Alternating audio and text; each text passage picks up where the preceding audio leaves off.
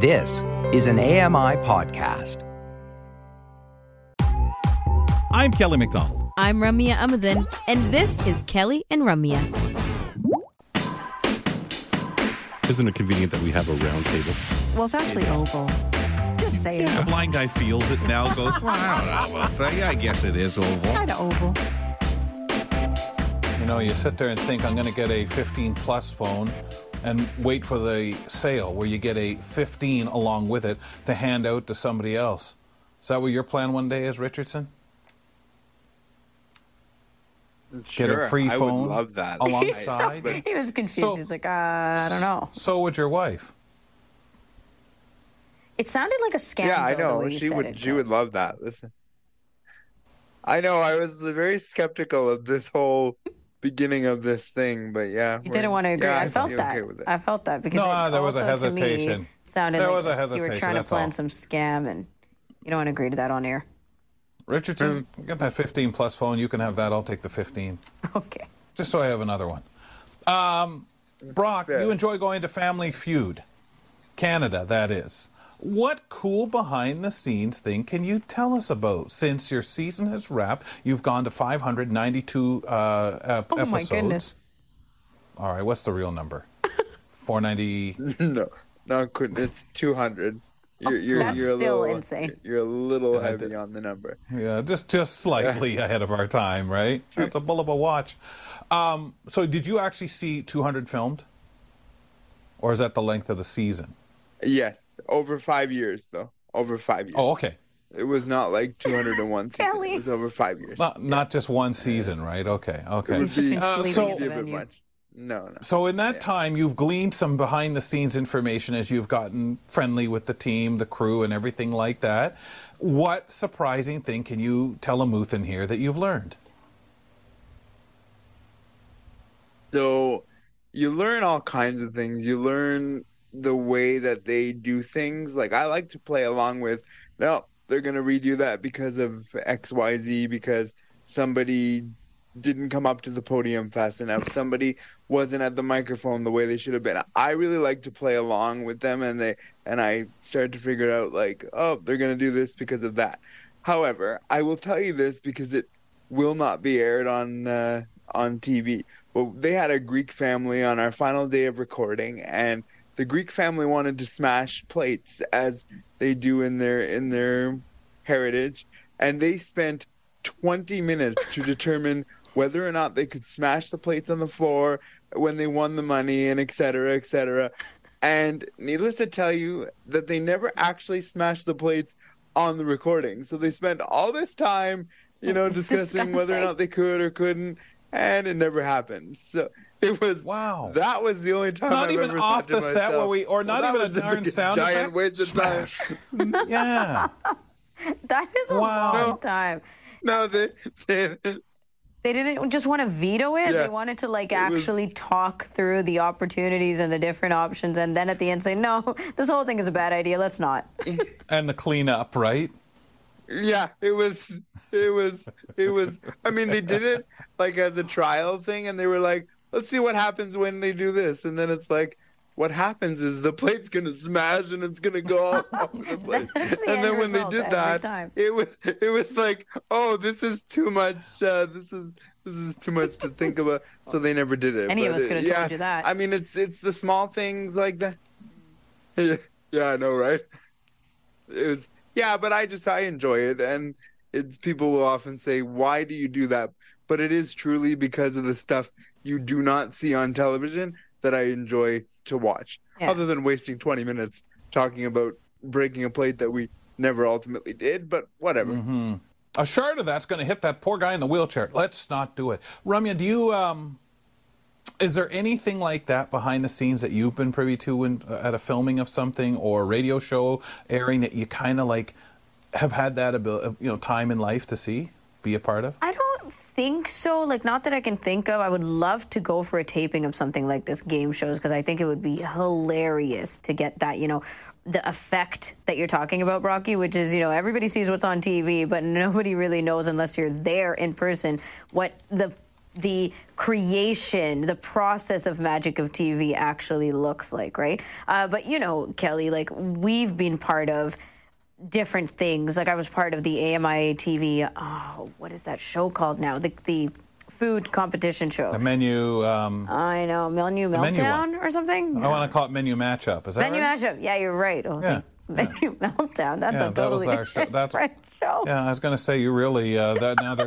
revoking your ep- they're revoking the episode she was in. They're removing it off the They're app taking now. it off. Oh my God. Get no, that sorry. out of her. She Menu can't even remember. Please. Um, where, you know, everything was proper in terms of, you know, a 30 minute clock was a 30 minute clock, all the above. But there were things that you had to keep in mind, like, hey, we're going to cut to this. And so you have to talk like it's happening in real time and don't say, we did this half an hour ago because that's not the way it's going to air on TV.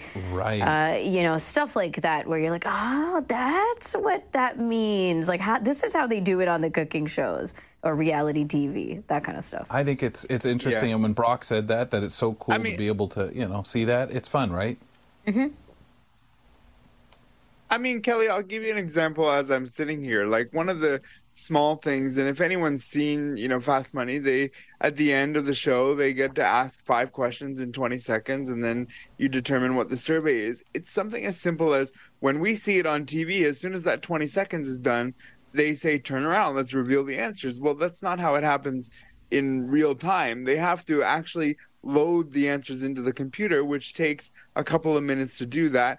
And there's certain things that in the game that they won't allow it to happen because it changes the integrity of the game or so on and so forth. So maybe they have to reload a question. But even the small little pickups that they do, their their warm up guy will say, This doesn't, you know, impact the integrity of the game. It just means that they might have wanted more audio, more more angle of something different and and like even waiting for the answers to come up on the board can sometimes take upwards to 30 seconds because they need it for the editing purposes or the judges are trying to determine if the answer that they gave might mix with something else like there's all kinds of things that happen uh, in the in the hour and a half to record one game that you Yes. you wouldn't think about But there's the entertainment. It's so entertaining. Yep. just Well, 'cause- oh, well, that's it. And uh, exactly, and I think those of us in media we love it, right? Uh, and look out Beverly Hills because if Brock ever moves there, he'll be going to uh, Price is Right constantly. Guys, let's uh, jump into this one here. Canadian universities bet big on international students, but are having to navigate uh, a lot of things, uh, geo, geo global uh, political and economic trends. And oh, I didn't format this. My apologies, guys. Uh, but let's take a listen on the comments here, here which come out of the fact that these schools have to take on so many things to figure out because there are so many students that these. Uh, um, colleges and universities have to take into account. Take a listen. Think universities are always aware that it's it's you know it's never a good idea to focus solely on one country of origin, and so they've really done a great job of expanding into new places. We really hope to see a lot of growth in, in Latin America and Africa and the Middle East. I think there's lots of new opportunities out there as things change globally. Graham Barber from the advocacy group uh, says that Canadian schools have been looking to diversify among the most popular schools in Canada, of course, with this. Uh, and mainly we're talking China and, and India. Um, guys, I, I know from my own self, my experience here in London, I have noticed how often and how many students come from other countries. And it's kind of tough right now. We know we're having a lot of political strife, whether it be with India or with China right now. And I know numbers have really dropped in the last four or five years. And a lot of that due to money. Ramya, being in school, being in Toronto and in school, I'm certainly sure you see a reflection of this. And I know sometimes it might be hard to know, hey, as somebody from another country eh, coming here for this September semester, or are they someone whose family's here that came maybe, you know, a generation ago? Yeah, exactly. Um, there are a lot more just international student population, obviously, and then the the kind of challenges that come. It's not just things like fees, right? The international student um, tuition versus somebody who's able to join locally. It's also housing. It's also uh, other kinds of accommodations. It's also Right. the work um, permits and visas and things that come with, you know, people want to work while they're in school year. Like you're not just chilling. And it's difficult. Um, I think that a lot of the, the curriculums and such do uh, adapt or can um, understand. Like, there's a lot that comes with the nuanced, you know, we're not, we have to be able to understand that there is more than just the, hey, this is school, school to school for everybody. No, I think school really changes on all these levels that I mentioned and more, depending on who you're bringing in, who's coming in for the educational um, endeavors. Brock, you and I are, uh, uh, again, here in London, I can say that I see so many multicultural now, but there was a time that wasn't so. Um, you're in the Kitchener area, you, you grew up in Brampton area. When you were in school, um, did you see a lot of what we're talking about? Because a lot of those people would be more people who have come to Canada, called, calling this their home, not planning to go back to whatever country they were from. This is where they call home. Yeah, and I think you know, in in both cases, when I was, um, you know, when I did post secondary and even before that, I think a lot of what I heard and understood was like, you know, Canada is such a great place, and Canada is such the place I want to be, and I want to learn, and I want to do this, and I and and this school is recognized for this or that or whatever the case is, right? And so Canada should be very proud of the fact that we do have vast numbers of ethnicities that come to our country that want to be part of our school system. And I think the thing that came to my mind as Ramya was talking is that we can't sit here and say, well, we're, we're unfamiliar with accommodation right. because I don't care who you are. Every person needs an accommodation no matter what it is, whether it's English isn't your first language mm. or you have a learning disability or whatever. We should be so familiar with being able to to say, okay, mm-hmm. this person's from this country. We need to change our uh, not not our curriculum, but change it so that they can understand it and read it and comprehend it. For, for me, I look at this and say, yeah, this is just secondhand because we know about all the accommodations that are required in in the Canadian school system. You would think it would be our way overall. Thanks, guys. Let's, I want to kind of continue this one. It's sort of on the same vein. The Nobel Prize in Economics was awarded to a Harvard professor for her research into employment um, and gender. Claudia Goldin has won the Nobel Economics Prize for her research that advances understanding the gender gap in the labor market, something she says the U.S. was once the leader in. Our labor force participation rate for women was the highest in the world. Hmm. And now it isn't the highest in the world. Goldin found various factors for this after research spanning 200 years, mainly. There's an interaction between what happens in the home and what happens in the labor market. The 77 year old is just the third woman to win the Nobel Economics Prize. I'm Julie Walker. So, as an old radio show fan, we hear the place that um, the woman had in the home back in the 1940s homemaker. Ramya, I, I find it interesting because you start thinking, as we've talked about that glass ceiling for executives and yes. so on, but I find it fascinating when I hear some of these things. It's sort of like if a male and female are driving, generally it's the male who drives. There are some of these things that I see in, in couples, and you wonder, does that still go into the household? Oh. Does it go into the workplace? Absolutely. And it would seem it does. Absolutely, it does because we're you know you have to factor in um, all kinds of things like religious practices and beliefs that are still out there, traditions that are still out there. Something as broad as you know wh- how we live here in North America or in parts of popular North America are not how things are run in other parts of the world, and the, you know we are not the only ones out here, right? We are only uh, managing a certain percentage of the the kind of lifestyles that we want to say are progressive and you know moving forward and all yeah. this stuff. It is so large, Kelly. The conversations around this, and uh, we can of course be very narrow minded and have the uh, tunnel vision to think that, oh, yes, no, we're making such difference. But also, if we just widen the scope a little tiny bit, there's so much more that we obviously don't consider on a daily. Yeah. Yeah, it really does, and it, it, kind of throws me off because of the way the heads think or what we divert back to. Now I'm going to jump off this because I want to take a moment with Brock. Brock, fast, quick answers on this one. This is a baseball related. I want thoughts on your f- feelings when it comes to success or failure to these teams' postseason runs in the postseason race. failure. Uh huh.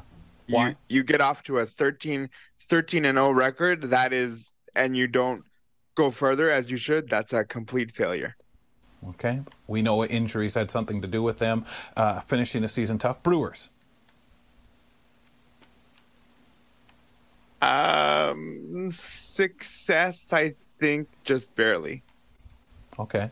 All right. I'm going to leave that one. Marlin. Uh, sorry, uh, Marlins. Um, probably another failure. I think that they should have gone further than what they did. Okay. Blue Jays. Oh, complete failure. complete failure from top to bottom. This is a team that should have should have been in the World Series, plain and simple. Okay, I'll leave that with you in case you have more to say on your segment tomorrow. But very quickly, Dodgers or Twins uh, and Orioles. Pick your one. Which ones are the failures? Which ones are, are, can say, "Hey, not a bad season." Dodgers again, complete failure, but this is over and over again a complete failure with them. They have a great season and then they just poop the bed in the playoffs. The Orioles, young team, they are going to be here to stay. So for me, that's a uh, success for them this year, even though they had aspirations moving forward. But I think all in all, when everybody steps back, they're going to say that was a that was a success for this team. And Twins as well. You feel the same about them? Uh, Twins I, I guess you could say it was a. Uh, no, I would. I'm going to go with failure, but just barely a failure. I think they should have gotten a little bit further than they did this year. I think they could have given the Astros a bit more of a run than they did this year, and I think I would stretch that one to just a slight failure. Brock Richardson joining us on the roundtable. We'll talk sports with him tomorrow in a little more detail when he joins us here on the program. We do the roundtable every week at this time. Thanks, Brock. Hi, I'm Jenny Bovard. Join me monthly for Low Vision Moments, where I speak with awesome guests about some of the amusing things that happen when you're blind or partially sighted. Watch on YouTube or download Low Vision Moments from your favorite podcast distributor.